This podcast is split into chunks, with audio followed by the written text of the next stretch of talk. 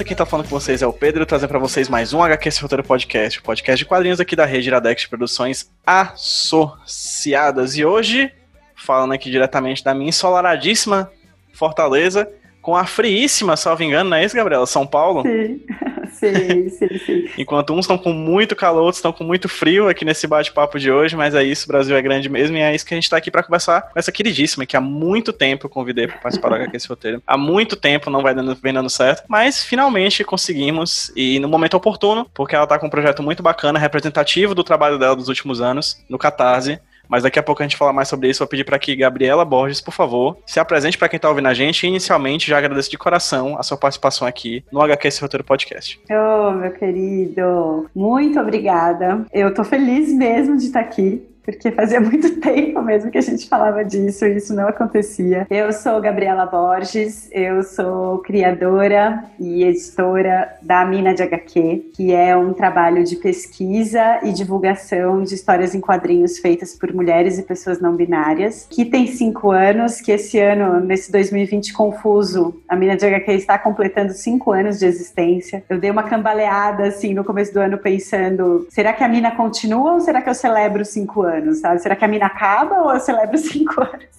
E eu resolvi celebrar os cinco anos e continuar. E aí também estou fazendo um monte de coisa. Eu sou jornalista, sou mestre em antropologia. Minha pesquisa de mestrado foi sobre histórias em quadrinhos e sobre a representação da mulher é, nos quadrinhos argentinos, porque eu fiz meu mestrado na Argentina. E é isso, vamos lá, vamos começar esse papo e a gente vai falar bastante coisa. Perfeito. Se você minimamente conhece um pouquinho da produção nacional de quadrinhos aqui no Brasil, provavelmente é muito difícil você não ter ouvido falar do projeto do Minas de HQ, é um dos projetos mais importantes, mais relevantes, mais atuantes na produção de quadrinhos, né? Focado principalmente na produção feminina, mas eu, é, claramente na produção com quadrinhos como um todo, né? Um, um projeto muito importante, que agora está inclusive com a, a, revista, né? Impressa, que vai ser produzida com a coletânea de vários trabalhos diferentes de várias mulheres do Brasil, né? De pessoas não binárias, acho que é uma questão interessante a gente pontuar isso no começo e discutir isso no decorrer do papo, né? A importância de trazer, né, pessoas não binárias também para a produção desse trabalho e no espaço do Minas de HQ, enfim, são questões que a gente vai abordar no decorrer do papo de hoje. Mas, Gabi, antes de mais nada, você falou aí que você fez antropologia, mestrado em antropologia, né? Estudando representatividade e representação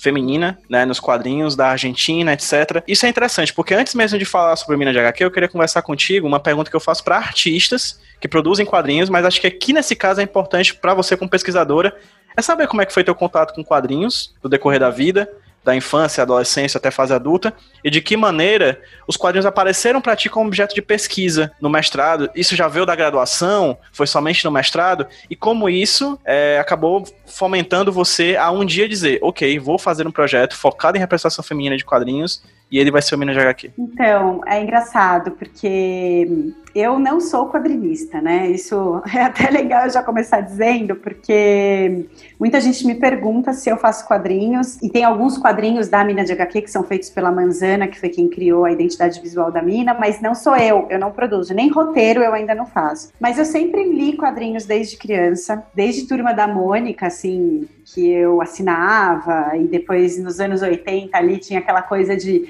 banca de jornal que você trocava dois por um, não sei quem vai lembrar, eu tenho 36 anos, mas nessa época a gente trocava, tinha tanto, né, em casa, enfim, lia quadrinhos, lia é, meu pai sempre separou a página de jornal, é, de tirinhas, né, do jornal, para eu ler.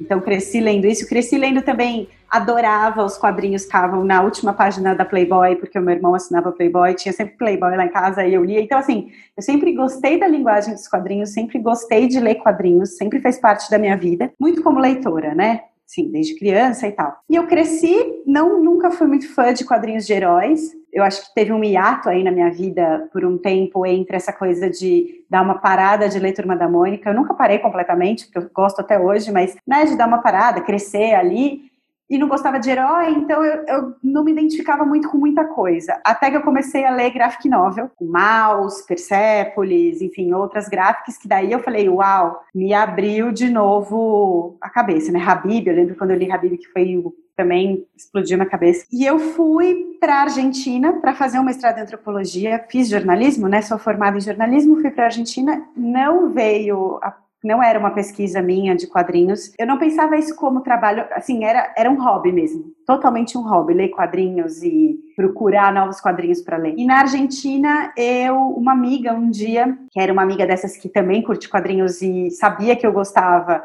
e acompanhava né, esse meu hobby, essa minha busca por quadrinhos legais. Ela também morava em Buenos Aires e super feminista ela, uma das amigas mais importantes do meu feminismo, assim, que é a Kelly. Ela me deu uma revista Clítoris, que lá em Buenos Aires, naquela época, estava saindo, era número um, é, de uma revista feminista é, de quadrinhos. Foi muito importante, feita pela Mariela Acevedo, que ganhou um edital na Argentina e publicou quatro edições e trazia quadrinhos e textos sobre feminismo e gênero de pessoas de vários lugares da América Latina, não só da Argentina. E, e eu fiquei encantada com essa revista e eu estava no mestrado pensando em fazer um trabalho sobre a democratização da cultura em São Paulo, morando em Buenos Aires. Tipo.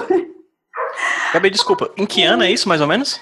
Isso foi 2010 a 2013, uhum. mas essa minha dúvida toda era tipo em 2010, 2011. Ok. E aí eu falei, cara, tô aqui morando em Buenos Aires, querendo fazer um trabalho, uma pesquisa sobre São Paulo, sabe? Não vai ser tão fácil. E eu fui conversar com o coordenador ali o, do, do mestrado e falei, olha, tô ferrada, não sei o que eu vou pesquisar e tal. E ele falou, o que você gosta? E eu falei, eu gosto de quadrinhos. e ele falou, então Cara, pesquisa. E a Argentina tem uma cultura, né? Os quadrinhos estão inseridos de um jeito muito forte na cultura política da Argentina, né? Tem o Eternauta, Mafalda, Maitena, enfim, vários outros, Kino, é Kino né, da Mafalda, Liniers, enfim, Tucci. Tem uma, uma cultura e política é, de quadrinhos, né? De ler quadrinhos super forte. E aí eu comecei a pesquisar e e falar legal e tal. Quero então pesquisar sobre as mulheres. A clítoris super influenciou na minha vida aí nessa escolha. E eu, por sorte, tive a indicação de como orientador da minha da minha dissertação, da minha pesquisa foi o Carlos Massota, que é sobrinho do Oscar Massota, que foi um grande pesquisador de histórias em quadrinhos na Argentina. É, muito importante. Oscar Massota, quem curte quadrinhos, procure esse nome, dá um Google aí, leia as coisas dele, porque o cara era muito foda. E eu fui orientada pelo sobrinho dele, que é antropólogo e trabalha com antropologia visual. Então foi incrível, assim, para mim. E me abriu, e aí eu me aproximei da clítoris, usei a clítoris como objeto de estudo, e foi hum, o meu, a minha dissertação, que virou um livro hoje, vocês podem ler, é publicado aqui no Brasil pela marca de fantasia, que é um e-book gratuito, então é só procurar, chama Encuentre su clítoris é, observações sobre uma revista de gênero na Argentina, uma revista de quadrinhos de gênero na Argentina. O link para baixar vai estar tá no post desse podcast, lá no site do hqsroteiro.iradex.net. Se vocês quiserem ter um acesso rápido, vai estar tá lá só um link de distância. Ótimo, porque ele é gratuito, ele está em espanhol, é, é a minha pesquisa toda. Mas tem muita gente gostando, isso é muito legal. E o Henrique, da marca de fantasia, foi um querido de me convidar e falar: mais pessoas precisam ler esse trabalho, enfim. E foi isso, assim. Aí eu comecei a pesquisar e aí eu falei: cara, eu não quero, eu quero ir para além de Maitena porque também quando a gente né, pensa em quadrinho, mulheres fazendo quadrinho na Argentina, a gente pensa na Maitena.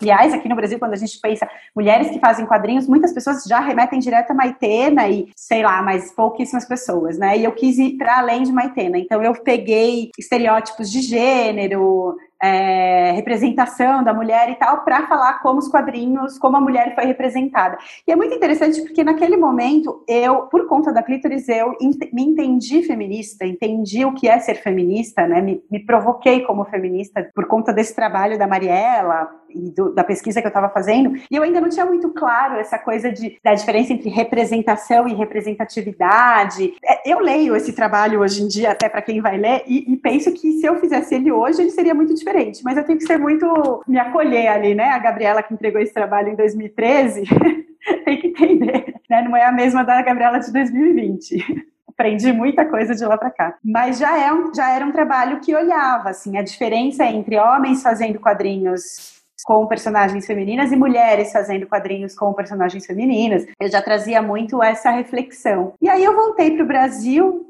em 2013, e aí eu trazia as clítoris para vender aqui no Brasil, e aí eu fiz contato com o pessoal da Ugra, com a Dani com o Douglas, que são queridíssimos, é, loja de São Paulo, enfim, que vende coisas independentes, faz algumas publicações independentes também. É, eu comecei a vender no Ugrazine Fest, depois na Ugra, aí falei sobre a minha pesquisa no, no Brasini Fest em 2014, se eu não me engano. E aí eu fui pro, pro Encontro Ladies Comics em 2014 também. É, falar dessa minha pesquisa. Quando eu cheguei no Encontro Ladies Comics, que esse é um outro marco muito importante, porque você falou da Mina de HQ como um projeto importante, a Mina de HQ só existe por conta do Ladies Comics, que foi um site que existiu por sete anos oito anos, sete, oito anos, que foi muito importante, que só falava também das mulheres quadrinistas, né? Então, no Brasil. Então, eu fui nesse primeiro encontro Ladies Comics que aconteceu em BH, e lá tinha um. Lá eu vi, porque eu estava muito mergulhada em Argentina, né?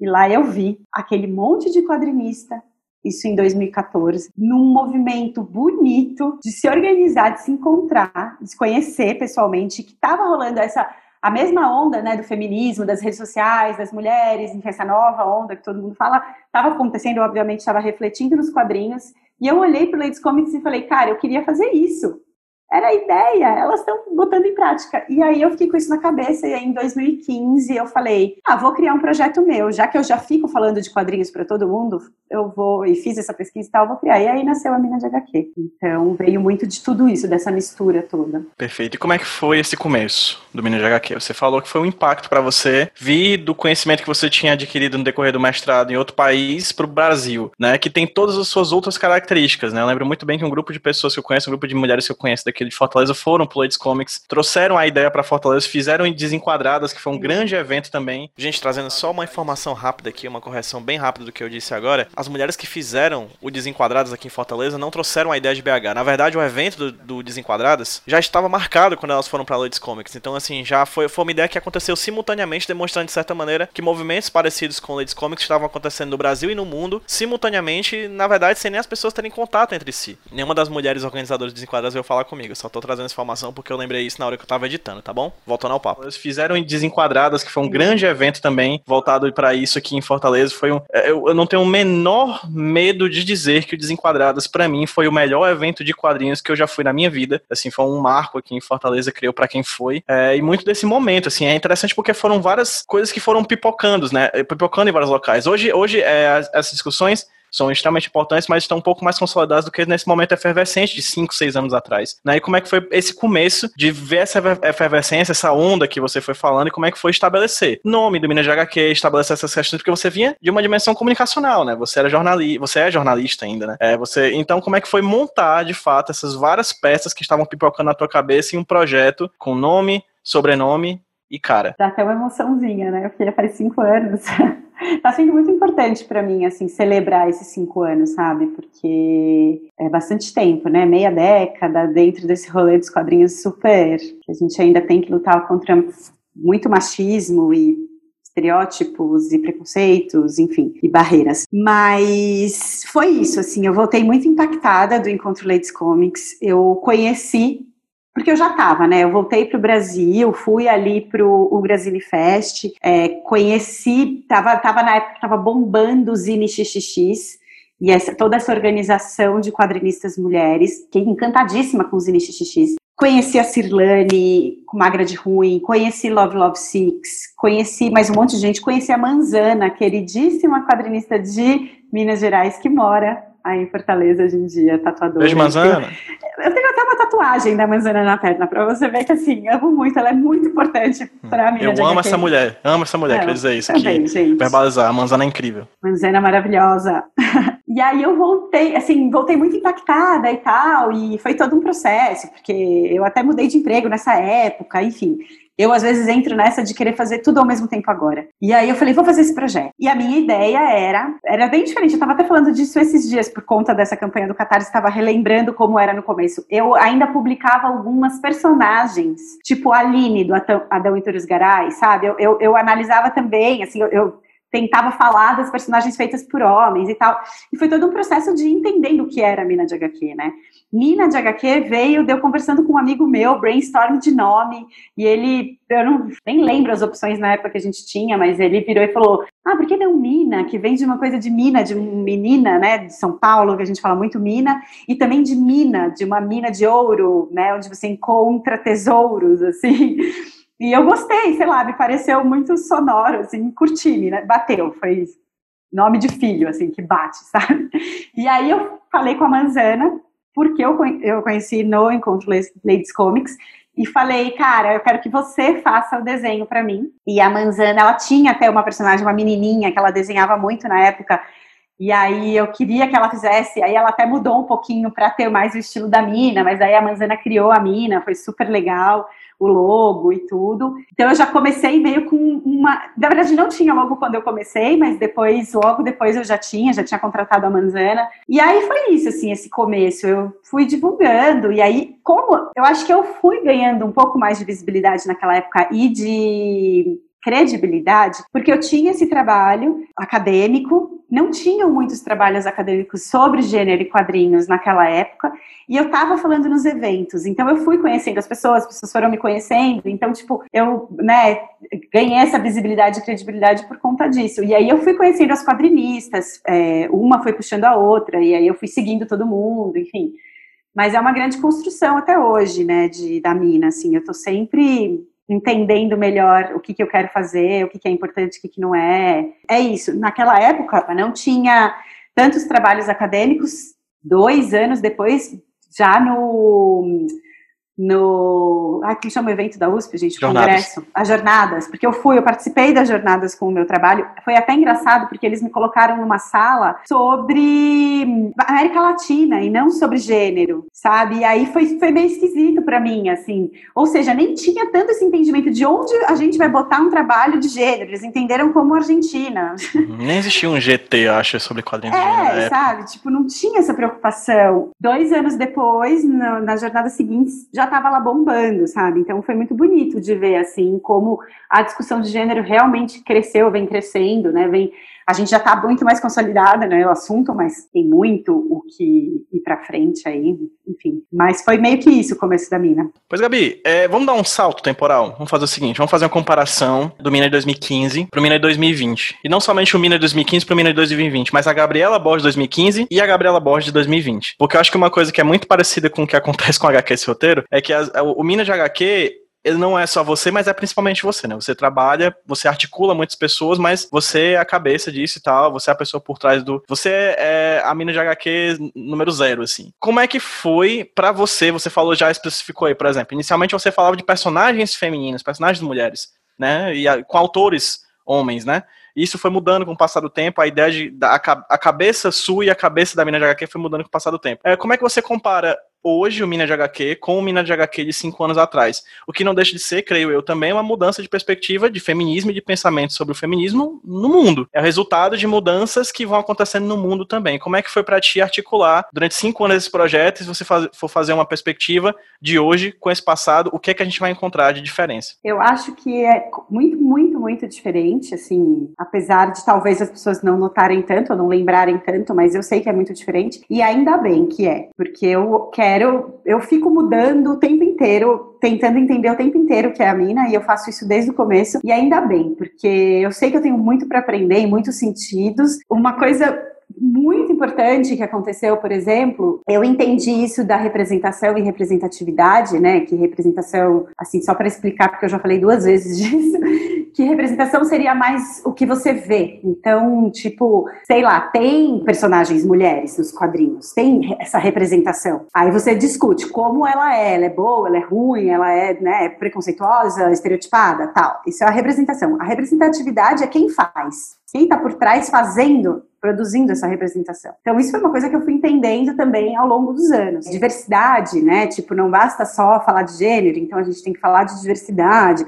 A questão das pessoas trans, pessoas não binárias, depois que entrou muito isso que, que eu também entendi muito essa questão, a gente também não falava tanto em pessoas não binárias há alguns anos, né? Tipo, a gente estava discutindo outras coisas, enfim. É muito, eu aprendi muito, venho aprendendo a questão interseccional, né? Então tá, mulheres também vão entender interseccionalidade. Quem são essas mulheres? Qual, de onde elas são? São mulheres brancas, mulheres negras, é, mulheres orientais? mulheres que são de São Paulo, mulheres que são de, do Sul, que são do Norte, do Nordeste. Então, eu também fui ampliando muito isso.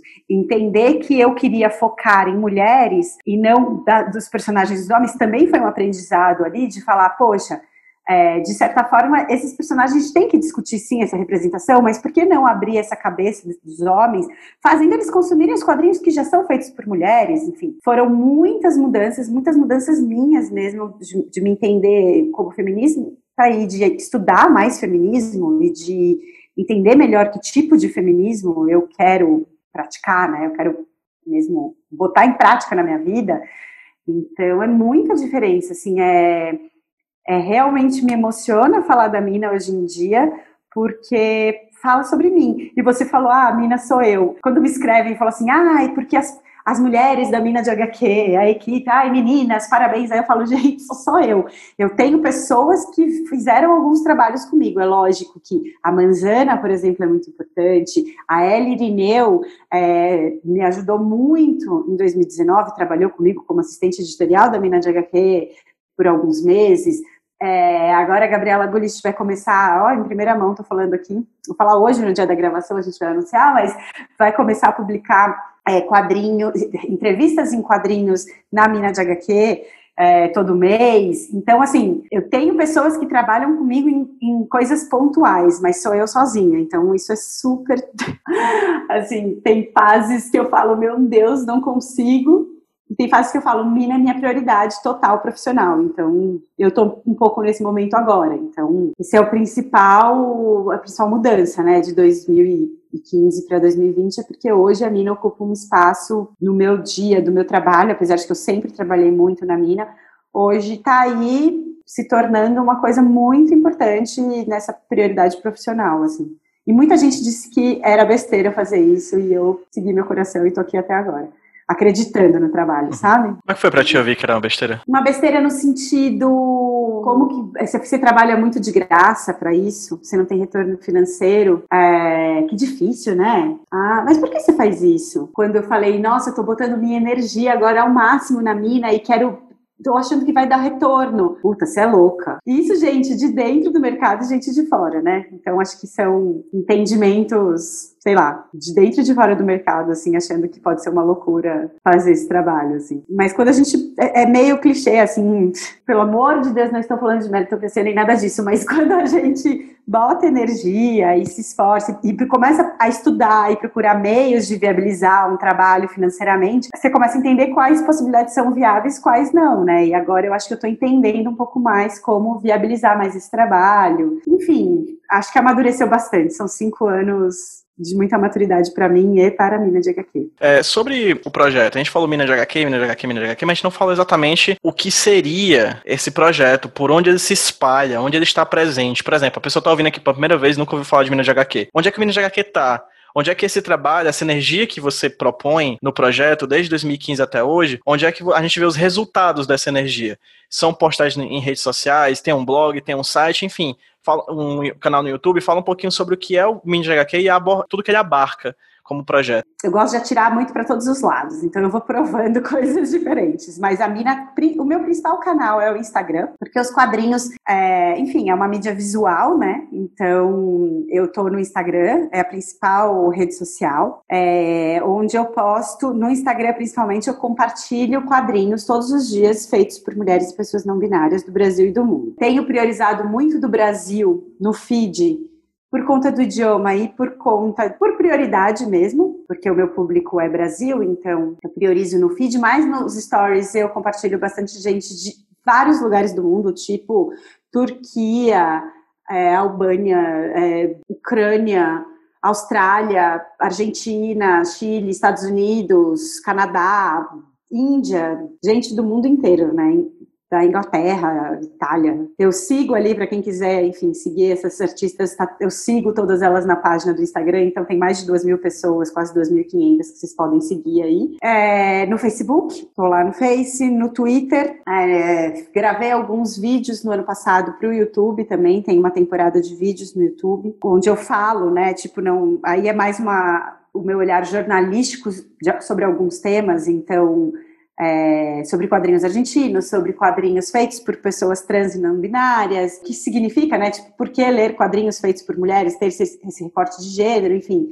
Eu fiz, gravei alguns vídeos mais jornalísticos. É, tem um site também onde eu publico textos e reportagens, entrevistas e algumas resenhas de livros. Queria fazer muito mais no site do que eu consigo fazer hoje, mas esse é um plano. Mas o site está lá bonitinho, tem algumas coisas importantes. É, agora tem a revista, né, que eu vou lançar. A gente está com uma campanha no Catarse. E eu para comemorar os cinco anos e dar e, e oferecer mais coisas para os meus apoiadores, porque eu tenho uma campanha de, de financiamento coletivo contínuo no Apoia-se. Então, para comemorar os cinco anos da Mina e para oferecer mais coisas para os meus apoiadores, eu contratei quadrinistas brasileiras é, que vêm já há alguns meses produzindo quadrinhos exclusivos, inéditos, exclusivos para Mina. Então, isso tem sido muito legal, as pessoas estão gostando muito. Para mim foi uma surpresa. Eu não, eu não tinha muito a dimensão, assim, eu não sabia muito o que, que as pessoas iam achar, eu, eu, não planejei muito, sabe? Eu falei, ah, eu vou contratar algumas pessoas, quadrinistas que eu gosto. Consegui um patrocínio inicial do Instituto Thier, pagou essa primeira temporada aí, que foram é, 17 quadrinistas, fizeram vários quadrinhos é, agora, principalmente sobre a pandemia e a quarentena e tal. E as pessoas começaram a gostar muito e eu continuei, graças a isso eu ganhei mais apoiadores, né? Eu mando esses quadrinhos em primeira mão para os meus apoiadores, eu ganhei mais apoiadores, eu consigo agora continuar contratando quadrinistas, então todo mês eu contrato quadrinistas brasileiras e isso está sendo muito legal porque estimula uma produção, faz com que a mina tenha né, esse conteúdo exclusivo e com que as pessoas conheçam, né, mais artistas, assim. Então, tá sendo super legal. Então, é isso, eu atiro um pouco para todos os lados, né. E a revista eu vou trazer esses quadrinhos dessa primeira temporada, mais dois exclusivos para a revista e mais algumas reportagens, entrevistas e tal para a revista. Então, é um projeto mesmo de pesquisa, divulgação e jornalismo, né, sobre quadrinhos. Não crítica de quadrinhos, mas jornalismo mesmo sobre quadrinhos. Essa tua fala peguei várias outras perguntas aqui para fazer em sequência. Vamos lá. A primeira delas é uma, uma dúvida, assim. Você falou que você coloca as produções nacionais no feed do Instagram, que é a sua rede social mais potente no momento, e coloca de pessoas do mundo inteiro, mulheres do mundo inteiro nos stories. Por que essa divisão e por que, de fato, colocar essas produções do mundo inteiro? Pode ser que eu te dê uma resposta hoje que amanhã eu mude, tá? Porque. Perfeito, é perfeito, sem problema. Eu, eu fico mudando, eu fico pensando o que faz sentido, mas hoje eu vejo que faz sentido para mim. É, primeiro, eu vejo que a mina ainda faz sentido, sim, como um recorte de gênero, sim, em que eu busco interseccionalidades, mas ainda faz sentido buscar uma dar visibilidade, né, é, divulgar trabalhos de mulheres e pessoas não binárias que fazem quadrinhos. Então, ainda esse recorte faz, essa segmentação faz sentido. Dentro disso, eu acho que faz sentido sim como um projeto brasileiro, como tem muitas quadrinistas brasileiras, sim dá visibilidade mais para esses trabalhos. Então, é, eu olho para trabalhos do mundo inteiro, mas neste momento eu estou gostando dar mais visibilidade, dar mais espaço para produção nacional. Nos stories, eu acho que tem uma coisa que dá para postar mais coisas, né? Tipo, se você posta do, duas coisas no feed do, por dia, você tira a força de um, enfim, eu tento um por dia. E aí nos stories dá para fazer mais. Então, aí também eu, eu acabo, eu não consigo traduzir, aí eu acho que é sacanagem no feed eu colocar algo em inglês que nem todo mundo vai conseguir ler. Aí nos stories eu acho que tudo bem. Essa é a minha lógica do momento. Como eu não consigo traduzir, eu. Então é meio que essa divisão assim que eu faço. Esse, esse, é, esse é o motivo, mas pode ser que amanhã eu mude. Você falou do financiamento coletivo, né? Mas eu queria falar do financiamento coletivo numa perspectiva um pouco mais ampla. É, você falou, por exemplo, que você participou do Ladies Comics, você participou dos eventos da Ugra, inclusive abraço o pessoal da Ugra, foi onde a gente se conheceu pessoalmente, inclusive, né? Inclusive, né, em 2019. A gente se conheceu pessoalmente antes da gente gravar HQ Solteiro. Acho que é a coisa mais difícil que acontece. A gente, isso não aconteceu antes. Então eu queria fazer essa, essa discussão sobre financiamento coletivo numa perspectiva um pouco maior, que é a relação com o público. Como é que estão, como é que está sendo nesses últimos cinco anos, recentemente? se houve uma mudança do teu contato com o público, como é lidar com o público, existe rating em torno do Minas de HQ, como é que é lidar, ainda mais, assim, porque eu lembro que eu entrevistei recentemente um, um artista daqui de Fortaleza, Getúlio Abelha, que ele é músico, enfim, ele trabalha com causas LGBT, etc. E basicamente ele começa o trabalho dele nessa época, nesse período do Minas, assim, que é basicamente um período que a gente vai, que a gente atravessa golpe, polarização política, violência extrema na política, a política, a política que não existe, mas enfim, um conceito de, de não política que a gente está vivendo, a, a, despolitização da vida, violência extrema, enfim, esse momento que a gente está hoje que beira, sei lá, o fascismo institucional, né? Então, como é que é, como é que foi para ti lidar com isso tudo, né? Com essas mudanças de mundo, mudanças de Brasil e também creio eu, mudança de público. É, muito bom. Assim, é isso, né? Quando eu escolhi fa fazer esse recorte lá no meu mestrado de gênero e tal, já foi uma decisão política, eu estava ali, né, me entendendo feminista, o que o que era ser feminista e tal, isso já era um movimento, um movimento mesmo, no sentido eu me movimentando político. E aí vem a escolha de fazer a mina, encontro Ladies Comics, né, olhar e falar, nossa, só mulheres e tal, tarará. legal todo o contexto político acontecendo. Eu acho que assim, a mina é. Eu acho não, né? A mina de HQ é um trabalho político, sempre foi, eu sempre falei isso. O fato de quando veio. Eu estou misturando aqui as, os, os, temas, tá? Mas acho que a sua resposta a sua pergunta é bem ampla, então vamos lá. Manda quando ver. veio Trina Robbins para o Brasil, se eu não me engano, em 2015 e ela foi lá no Centro Cultural São Paulo e não tinham homens para ver trina, só tinham mulheres e algumas, porque isso nem foi muito divulgado. Isso é um, um reflexo político completo, assim, do, né, para mim o machismo, o patriarcado é, é, faz parte da nossa política, né, do nosso viver político. Então, essas reflexões sempre fizeram parte da mina de HQ, de tipo, né, HQ Mix, que não tinha mulheres, tinha só 13% de mulheres indicadas, também em 2015, enfim, várias coisas que nutriram a mina de HQ e nutrem a mina de HQ de reflexões políticas. No, no acompanhamento da política brasileira, assim, é muito interessante porque quando tem, é que agora a gente está vivendo um momento que assim não dá para eu dizer quando tem alguma coisa muito louca da política acontecendo, porque a gente todos os dias tem coisa muito louca da política acontecendo, mas ali, né, em 2016, 2017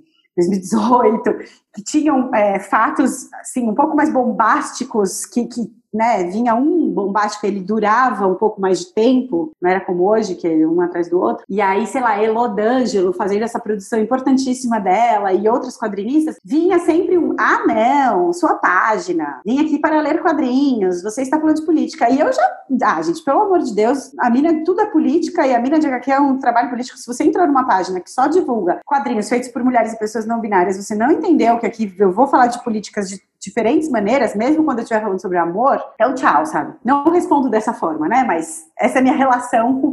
Mas eu não tenho muitos haters. Assim, isso é muito. A sua pergunta, assim, me faz pensar sobre isso. Eu não tenho muitos, é muito pontual. Isso me faz pensar que, um, talvez as pessoas não entendam tanto essa política né, por trás da mina de HQ. O que eu acho bom, porque tudo bem, vem pra cá, vem juntinho, lê os quadrinhos que eu compartilho aqui que vai entrar na sua cabeça. Tudo bem, estou aberta a todos. Você lê os quadrinhos que eu escolho da minha curadoria, com certeza você vai, vai entrar em você o, o meu discurso político, a minha visão política. Então, vem.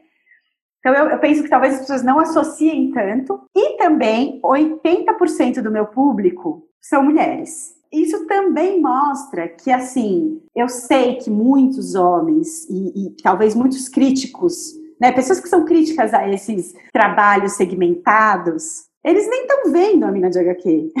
Então eu nem tenho esses haters. Tipo, o nerd preconceituoso que entra para criticar quando um personagem, sei lá, tem um personagem gay lá no X-Men, ou sei lá, era homem, ator, mulher, não sei o quê, nem tá vendo a mina de HQ. O que eu acho triste, porque eu gostaria que essas pessoas também estivessem vendo a mina de HQ. Mas eu acho que eu não tenho tantos haters por conta disso também. É bom e é ruim ter haters, sabe? Porque não ter hater. Porque, assim, não, não sei se, se essa é a melhor frase, mas que eu quero dizer assim, eu queria também estar alcançando essas pessoas, para ter diálogo com essas pessoas, entende? Eu queria também que essas pessoas estivessem se abrindo para ver os quadrinhos que eu posto na Minas de HQ, que é dessa produção brasileira, que essas pessoas não estão vendo. Então, no fundo, eu acho uma pena que essas pessoas não estejam vendo. E talvez se tivesse essa treta, eu teria outro tipo de problema, entende? É, mas é nesse sentido que eu digo que é um pouco bom e ruim, porque eu também queria pensar.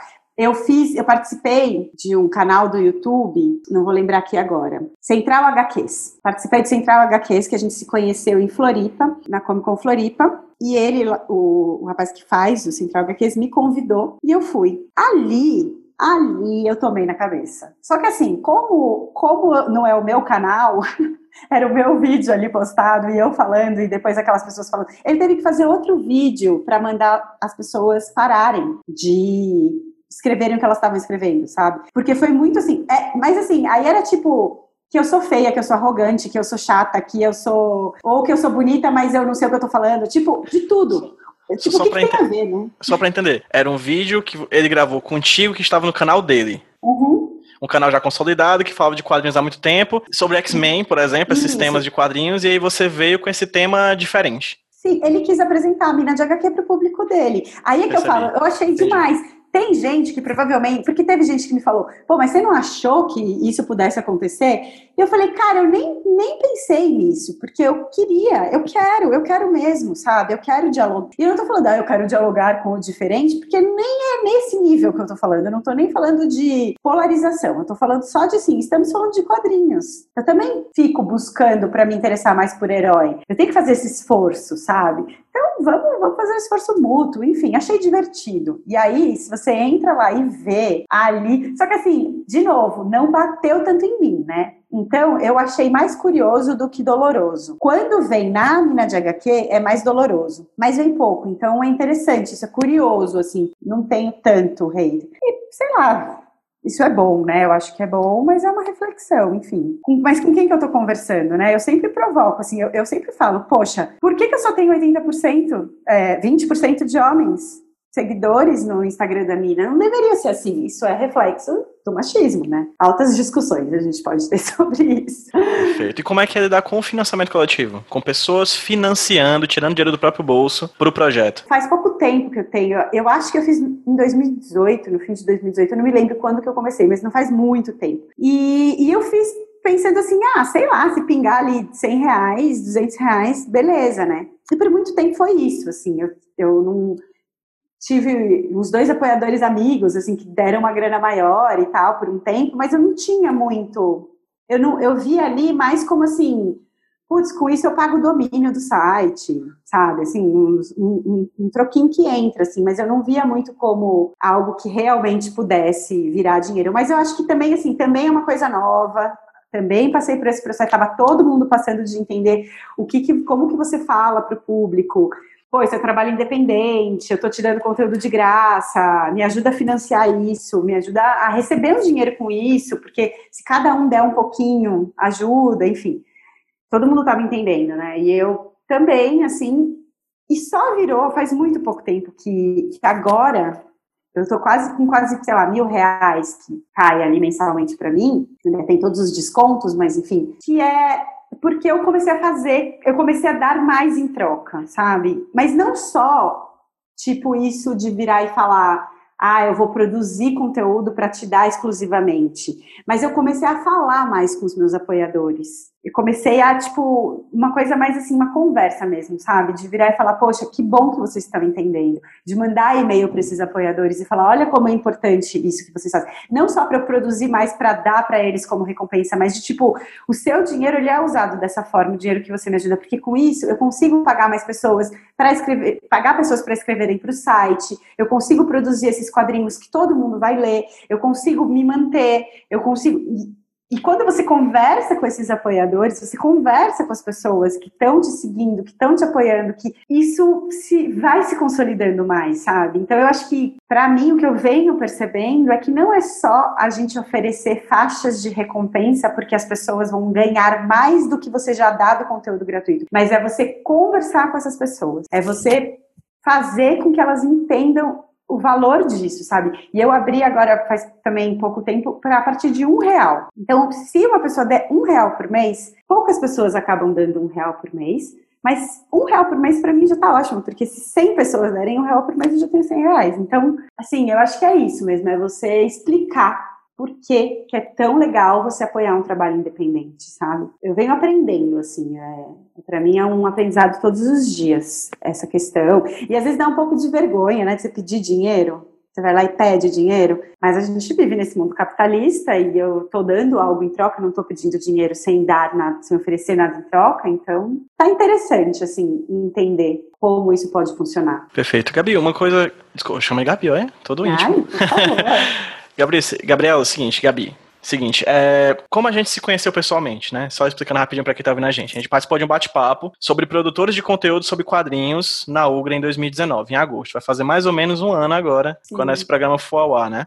Produtores independentes. Produtores independentes sobre quadrinhos, né? E a gente tava lá, eu, você, o Carlos Neto do Papuzini, o Thiago do Afronerd e o outro Thiago do Quadril Risco. Eram, éramos nós cinco. Foi um papo incrível, a Algra estava bem cheio, foi realmente muito, muito, muito legal. E uma coisa que eu sinto muito no nosso trabalho, de nós, do Ramon Vitral, enfim, das pessoas que produzem conteúdo sobre quadrinhos, é que nós somos mediadores. Somos pessoas que não produzimos quadrinhos, somos pessoas que pesquisamos sobre quadrinhos, mas pessoas que principalmente liga o artista ou a artista ao público, né? Nós somos essa, essa, esse ponto médio entre esses espaços, né? Fazendo perguntas, entrevistando, ou mesmo fazendo curadoria, como você muito bem faz no Minas de HQ, além da produção de conteúdo, etc. Tá, eu te perguntei como é que foi a mudança do público nesses últimos cinco anos, né? Como é que você viu e articulou e pensou a mudança do público do Minas de HQ nesses últimos cinco anos? Mas houve uma mudança também nas produtoras? Nas pessoas que produzem quadrinhos que você lida nesses últimos cinco anos, do Ladies Comics até 2020, você conseguiu vislumbrar algum tipo de modificação qualitativa ou quantitativamente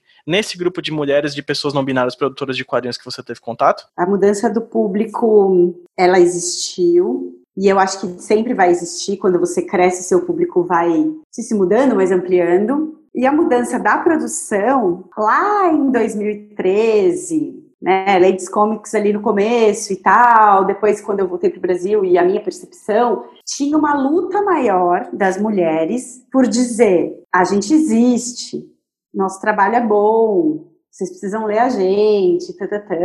É, o prêmios, vocês precisam premiar, indicar a gente, vocês precisam ler o nosso trabalho para indicar a gente, enfim. É, essa luta ela ainda existe, né? Os eventos, nossa, é toda uma cadeia de editoras. Então, é, eu sempre falava, né? Precisa um esforço maior das editoras, dos organizadores de eventos, dos jornalistas e do público de ampliar o olhar e de dar mais visibilidade e tal. Hoje, eu sinto que, assim, se você for ver, por exemplo, no Prêmio Grampo, e você for olhar a quantidade de mulheres da produção independente, né? é pau a pau, os quadrinhos mais legais premiados, assim, ou, ou revelação, né? No HQ Mix, mesmo há bastante tempo, os prêmios revelação, é, para artista revelação, vão para mulheres, enfim.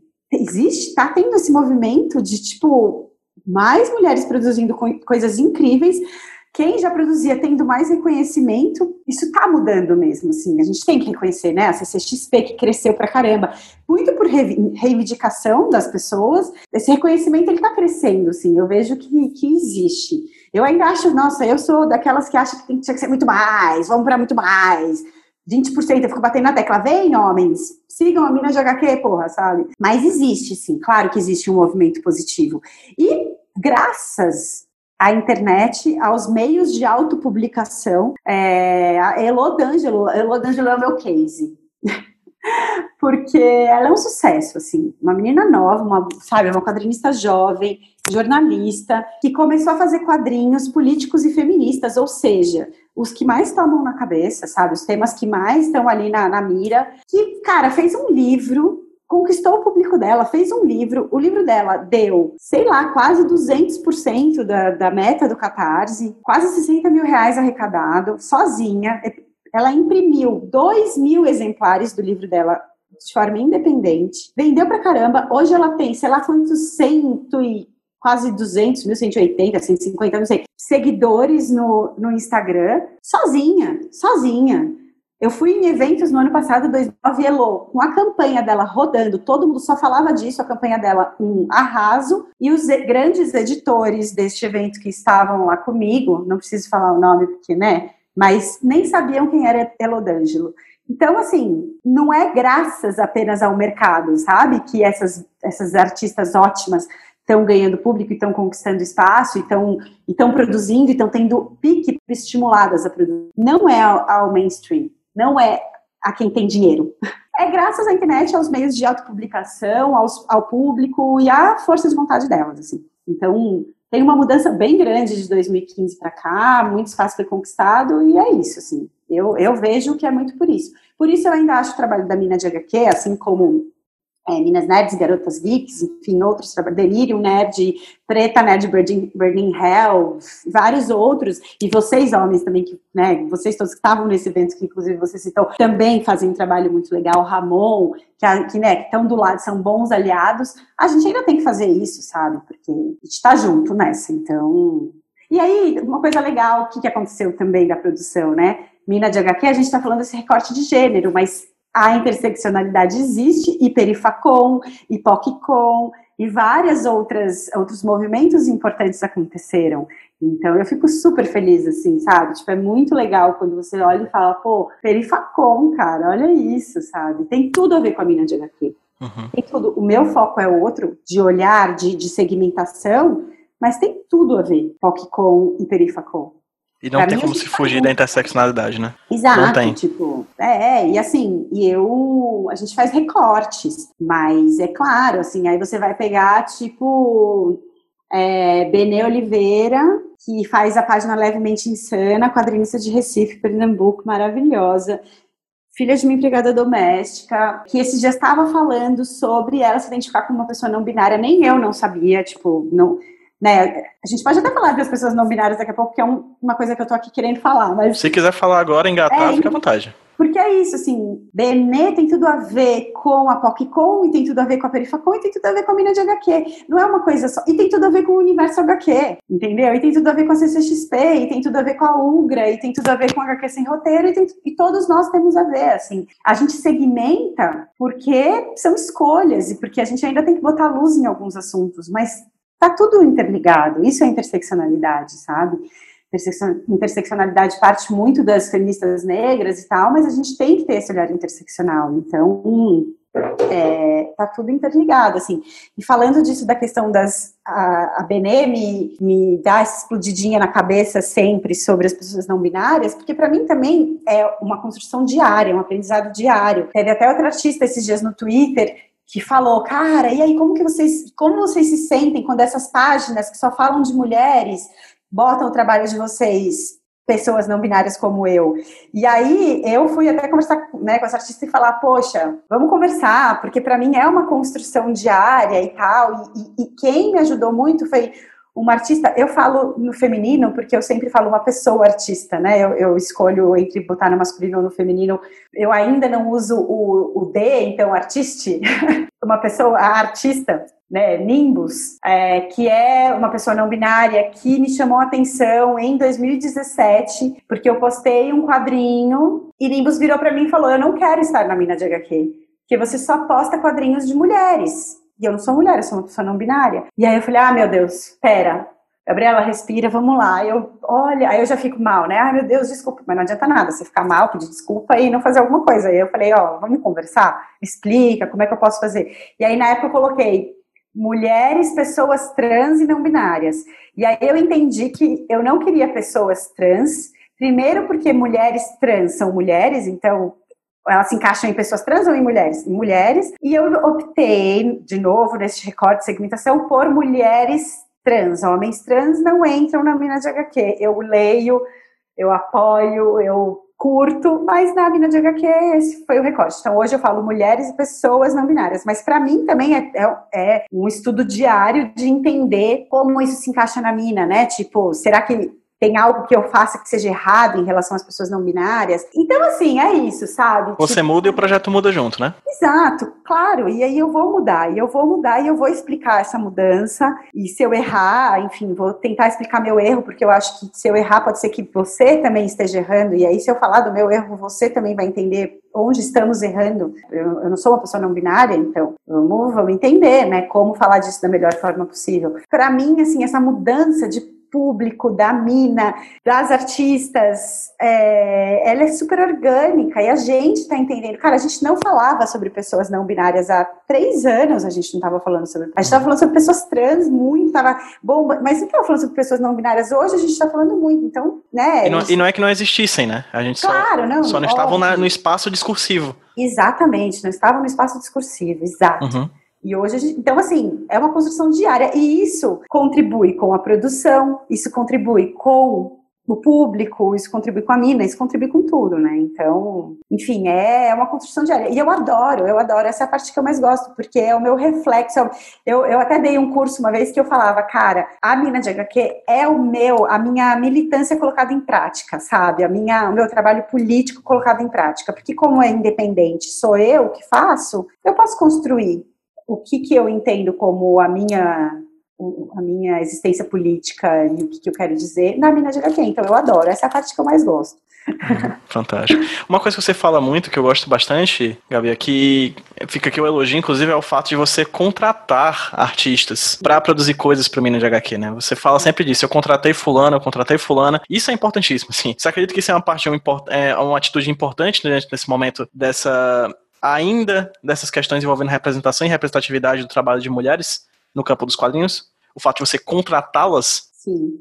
E é muito interessante assim, eu não pago muito, né? Mas eu contrato. Quando eu decidi chamar as quadrinistas para fazerem trabalhos, né, quadrinhos exclusivos, eu falei, eu vou pagar, eu vou dar um jeito, mas eu vou pagar. Para algumas pessoas, o valor que eu pago é pouco, mas elas fazem, enfim, porque são escolhas, é pouco, mas é sempre um dinheiro, né? Para outras pessoas é bastante. É lógico, gente, é, cada um tem seu contexto e, e, a remuneração é importantíssima, porque por, às vezes o que é simbólico para um não é simbólico para outro, mas mesmo simbólico, você você tem essa, essa contribuição, essa, esse reconhecimento do tipo, você está trabalhando para mim, você está fazendo um trabalho para mim. Claro, já teve gente, tem gente às vezes que escreve para o site de graça, tipo, nem, né, eu, eu equilibro uns pratos, assim, mas eu decidi priorizar remuneração financeira para as artistas nesse primeiro momento, né? Eu espero que eu possa remunerar todo mundo e remunerar melhor, enfim. Mas assim, para mim a remuneração ela é importantíssima. Do mesmo jeito que eu decidi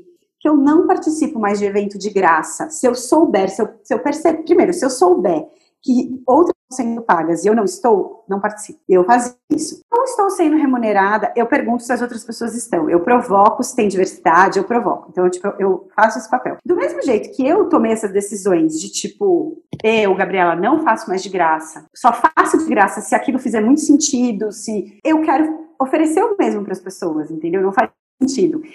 E é importante, e com isso a gente aumenta assim o, o mercado. Eu paguei só esse ano ah, eu devo ter pago, sem brincadeira, mas em, nos últimos quatro meses eu tirei dinheiro da mina de HQ para remunerar pessoas, umas 25, 30 pessoas, entendeu? É, é, um, é isso, um valor que para alguns é pouco, para outros representa bastante, cara, mas eu remunerei 30 pessoas no mercado de quadrinhos. Isso para mim é movimentar. Isso é importante. E eu, para mim. É legitimar, né? É, é legitimar, exato, é legitimar. É tipo, se a mina tá crescendo, todo mundo tem que crescer junto, todo mundo tem que fazer parte desse crescimento. Então, tudo que eu penso, às vezes algumas, algumas amigas, assim, quadrinistas que falam, Gabi, tira uma parte desse dinheiro para você, cara. Porque, tipo, a minha planilha do Catarse, do, do Catarse não, do Apoia-se, é, sei lá, 80% para Minas de HQ, não para mim. E eu preciso realmente mudar isso, porque eu estou botando como prioridade né, colocando na minha prioridade profissional, então eu preciso ter uma remuneração também maior, enfim. Porque eu olho e falo, eu preciso contratar mais gente, eu quero remunerar, eu quero movimentar, eu quero fazer o um negócio acontecer, eu quero que isso seja parte. Então, tipo, para mim é um valor bem importante, assim. Eu acho que se a gente não quer trabalhar de graça, a gente não pode pedir que as pessoas trabalhem de graça pra gente. E se você só pode pagar um valor que é teoricamente simbólico ou não, enfim, tudo bem. Mas existe um valor nisso. E, na Ainda assim paga, né? Ainda se pague, eu acho fundamental. E na verdade, aí eu falo que é pouco, aí eu vou ver quanto, tipo, Folha de São Paulo paga, e aí eu falo, pô, não tô pagando tão pouco assim, né? Se, se eu, que, pô, ganho dinheiro do Apoia, se tô pagando isso, a Folha tá pagando tanto, tá bom, assim, né? não, não preciso ficar com tanta vergonha, assim, sabe? Mas é isso, assim, eu, eu brinco com vergonha, mas é, eu acho a remuneração fundamental, fundamental, importantíssimo. Beleza, a gente falou muito do passado, do Minas de HQ e vamos falar um pouquinho de presente e futuro, né? Quais são os projetos, Gabi, que estão ali em torno, no seu entorno, em torno do Minas de HQ? Além da revista, existe mais alguma coisa que você está produzindo?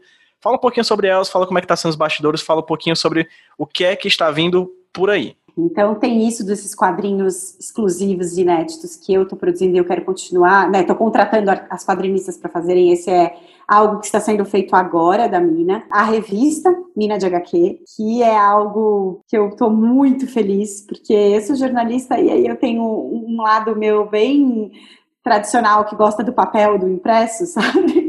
E fazer uma revista impressa é algo que era um sonho, assim, e está sendo muito legal.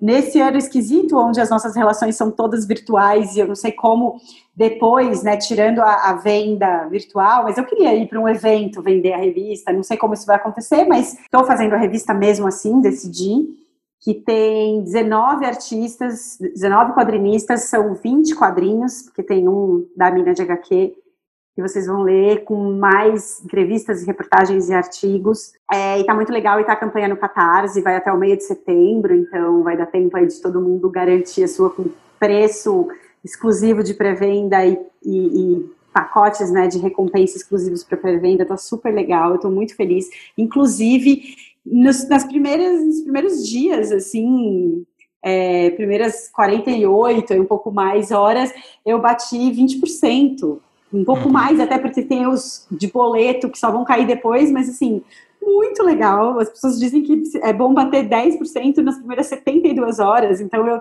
acho que está sendo muito legal, assim, estou muito feliz. Então a revista, é, essa é o meu, meu projeto mais especial, e eu também sou organizadora do livro Quadrinhos Queer, que é uma antologia de quadrinhos feitos por pessoas LGBT, junto com a Ellie Irineu e o Guilherme Smith, feito pela editora Script, que foi a editora que fez Mulheres Quadrinhos, né, em 2019, que lançou, que foi super legal, da Lalunha e da Dani Marino, é organizado por elas, e eu sou uma das organizadoras do Quadrinhos Queer, então também é um projeto muito bacana que vai ser publicado aí em breve, e que eu tô bem ansiosa para ver o resultado final, e que também tem um recorte importante, né, são essas segmentações interseccionais aí que eu falei. Então, tem várias coisas legais que estão por vir aí e vai ser tudo bem bacana. Fantástico. Eu queria aproveitar, já que não tem roteiro mesmo, ver outra pergunta na minha cabeça enquanto a gente tá, enquanto tava falando do, do projeto da revista da Mina de HQ. É, você falou que você é jornalista, que você tem esse, esse, esse prazer pelo papel impresso, né?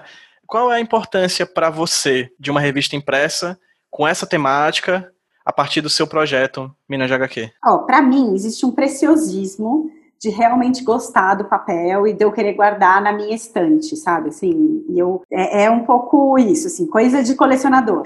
Então, eu queria ter, e de ser jornalista, de sempre ter trabalhado em revista. Eu trabalhei na Clip, na TPM, é, gosto de revista, né? Acho um, uma mídia muito legal. Mas também eu entendo que, assim, eu gosto, tenho esse olhar, mas eu entendo que o digital sim cumpre esse papel hoje em dia. Não, você não precisa ter uma revista impressa um livro impresso para ser importante. Eu, inclusive, acho que a gente precisa desconstruir isso. Eu estou indo num caminho inverso de voltar a ser um pouco nostálgica, mas eu acho que a gente precisa desconstruir isso e valorizar e-book, valorizar publicações digitais, valorizar web e comics, né? Acho que a gente precisa valorizar isso. Para mim também tem isso da, da revista ser um marco, né? Eu estou fazendo essa primeira edição dos cinco anos, então vai ser um, um objeto ali que marca esses cinco anos da Nina e que o meu plano é se eu conseguir ela sair duas vezes por ano depois, né? Mais para frente, aproveitando esses quadrinhos que são feitos exclusivamente para mim e tal. Mas assim, eu não, eu não te dou uma resposta de mercado de importância, sabe? Mas, tipo, por exemplo, para você participar de um Arts Alley, você tem que ter uma publicação impressa. Então, ainda, a gente ainda gira em torno de publicações impressas, né? A gente ainda tem uma chavinha na nossa cabeça em relação a publicações impressas, mas eu tento desconstruir isso no sentido de eu não vou só legitimar um artista que só se, ela, se essa pessoa tiver um livro impresso. Que aí eu acho que a gente está andando muito para trás. Uhum. Então eu acho que a reflexão do imprimir ou não vem de um desejo pessoal, de querer ter um objeto e tal, mas não de legitimar, sabe? Perfeito. E a gente está vivendo essa era do podcast, entende? Essa, esse momento de pandemia, isolamento social, de, de vários fatores, vários fatores. E não só isso, mas não só os fatores negativos, mas fatores positivos. A gente vive esse mundo, vamos aproveitar o que tem de bom, a internet, a mobilização, o alcance, né? Poder vender mais barato, ou vender mais barato, mas lembrando, né? Não, não é de graça, tem, tem seu custo tal, mas assim, talvez possa ser um pouco mais acessível por conta da logística, de outros, né, impressão e tudo mais, mas enfim, a Elodângela não vende mais barato, por exemplo, o livro dela custa o mesmo em PDF ou impresso. Acho justíssimo também, é outra reflexão. Então, assim, é tão legítimo quanto, sabe? Então eu acho que a gente tem que fazer esse esforço. Mas era um desejo pessoal meu, eu quis e estou fazendo. E tá todo Sim, mundo gostando, eu acho, né? É inclusive bom desvincular essa ideia de legitimação com a coisa da revista, porque isso recai também sobre, por exemplo, questão de financiamento, né? De você, você está pagando artistas para fazer quadrinhos, independente se é para impresso ou para digital. Exato. Né? É... Bem, Gabi, acho que a gente abarcou bastante, a, a, a, gente abordou legal todas as questões. Quem quiser apoiar o revista, o Mina de HQ, tá lá no catarse.me barra revista Mina de HQ, né? Tudo Isso. junto. O link vai estar tá no post do HQ sem roteiro.tradex.net. E queria, antes de você fazer o jabá, Gabi, queria fazer uma última pergunta, certo? Uhum. Tá que basicamente todos esses últimos minutos que a gente discutiu aqui, conversou aqui hoje, foi uma resposta dessa pergunta que eu vou fazer aqui para ti agora. Mas acho que foram, foi uma resposta é, homeopática. Você distribuiu uhum. entre vários, várias falas. Mas a, por último, cinco anos depois da criação do Mina de HQ, esse projeto que te acompanha e nos acompanha também, né? Eu curto muito o Mina de HQ há muito tempo. Sei que ainda há muito a ser feito. E eu queria te fazer essa pergunta para finalizar. Por que, Gabi, ler em 2020 histórias produzidas por mulheres e pessoas não binárias? Primeiro, para a gente ampliar, né? Para a gente ler boas histórias. Então, se você quer ler boas histórias, procure boas histórias que pessoas diferentes estejam fazendo e não só boas histórias daquilo que você já conhece. Então, se você não lê quadrinhos feitos por mulheres e pessoas binárias hoje em dia, ou você não lê histórias, enfim, amplie sua visão de pessoas negras e tal. Acho que é isso, assim. Primeiro é, vamos ampliar e procurar boas histórias em lugares onde a gente não está procurando. Esse é o ponto número um. Número dois é porque está mais do que na hora da gente fazer este esforço, sim, como leitor, de ir atrás, de, de diversificar aquilo que a gente lê, não só buscando boas histórias, mas como uma posição política da sua existência, de tipo, sim, eu vou apoiar, eu vou ler outras pessoas, eu quero ver o que essas pessoas estão fazendo por uma decisão política, não só em busca de boas histórias. E porque, sinceramente, tem, tem quadrinho bom pra caramba sendo feito por essas artistas. Eu tô ainda para descobrir um monte de quadrinho bom que está sendo feito. Tem muito quadrinho bom sendo feito para fora do lugar comum, para fora do mainstream, para fora daquilo que é óbvio no rolê mais tradicional aí dos quadrinhos.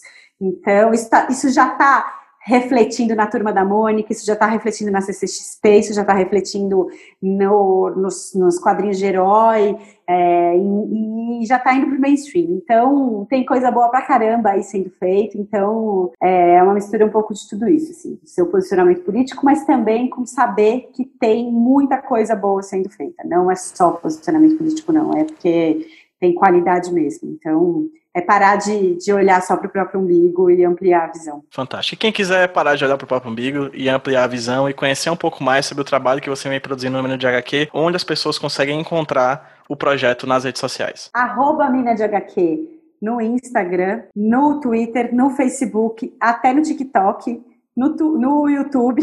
TikTok eu tô entendendo ali como funciona essa rede social dos jovens aí, para ver o que dá para fazer. Mas sempre arroba Mina de HQ, é, no site www.minadhq.com.br. Lá você vai ver também o link para assinar a newsletter, uma newsletter que eu faço uma curadoria só sobre quadrinhos quinzenal, que eu envio para todo mundo. Lá no site tem também para você assinar. É, na revista, no Catar, no Catar, no Apoia-se, apoia.se barra Mina de HQ. Você me apoia com a partir de um real apoio super importante. Você sim ganha umas recompensas legais também, além de apoiar todo esse conteúdo gratuito que eu faço. É, no Catarse agora, catarse.me barra revista Mina de HQ. Também você participa da pré-venda, compra seu exemplar aí da pré-venda.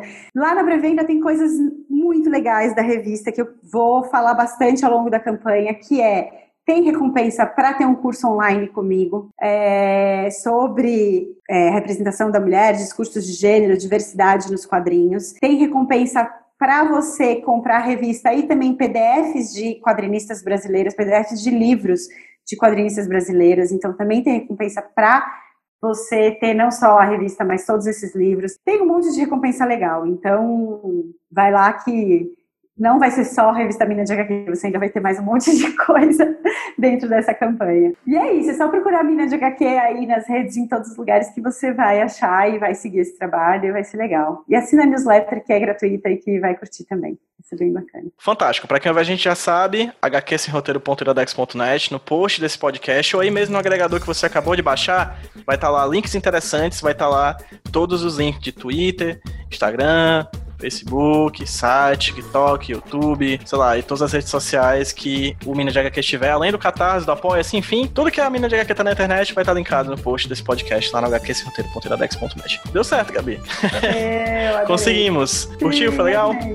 Adorei, muito bom. Ótimo, ótimo. Agradeço de coração a sua participação aqui no HQ Esse Roteiro. Espero que essa seja a primeira de várias que ainda tenhamos no futuro, assim, todo projeto que você tiver novo, que você tiver à disposição, o HQ Esse Roteiro tá de portas abertas, tá bom? Sim, Foi muito legal também. conversar contigo, de verdade. Sim, muito, muito bom. Obrigadão, adorei. E muito obrigado a vocês que ouviram a gente também. Gabi, vamos dar um tchauzinho pra quem tá ouvindo a gente no 3, 2, 1. Tchau, gente! Tchau, gente! Se você não teria motivo algum te falei, seu amor pra mim se fez dentro do meu coração. Pois eu te amo demais, seu amor pra mim se faz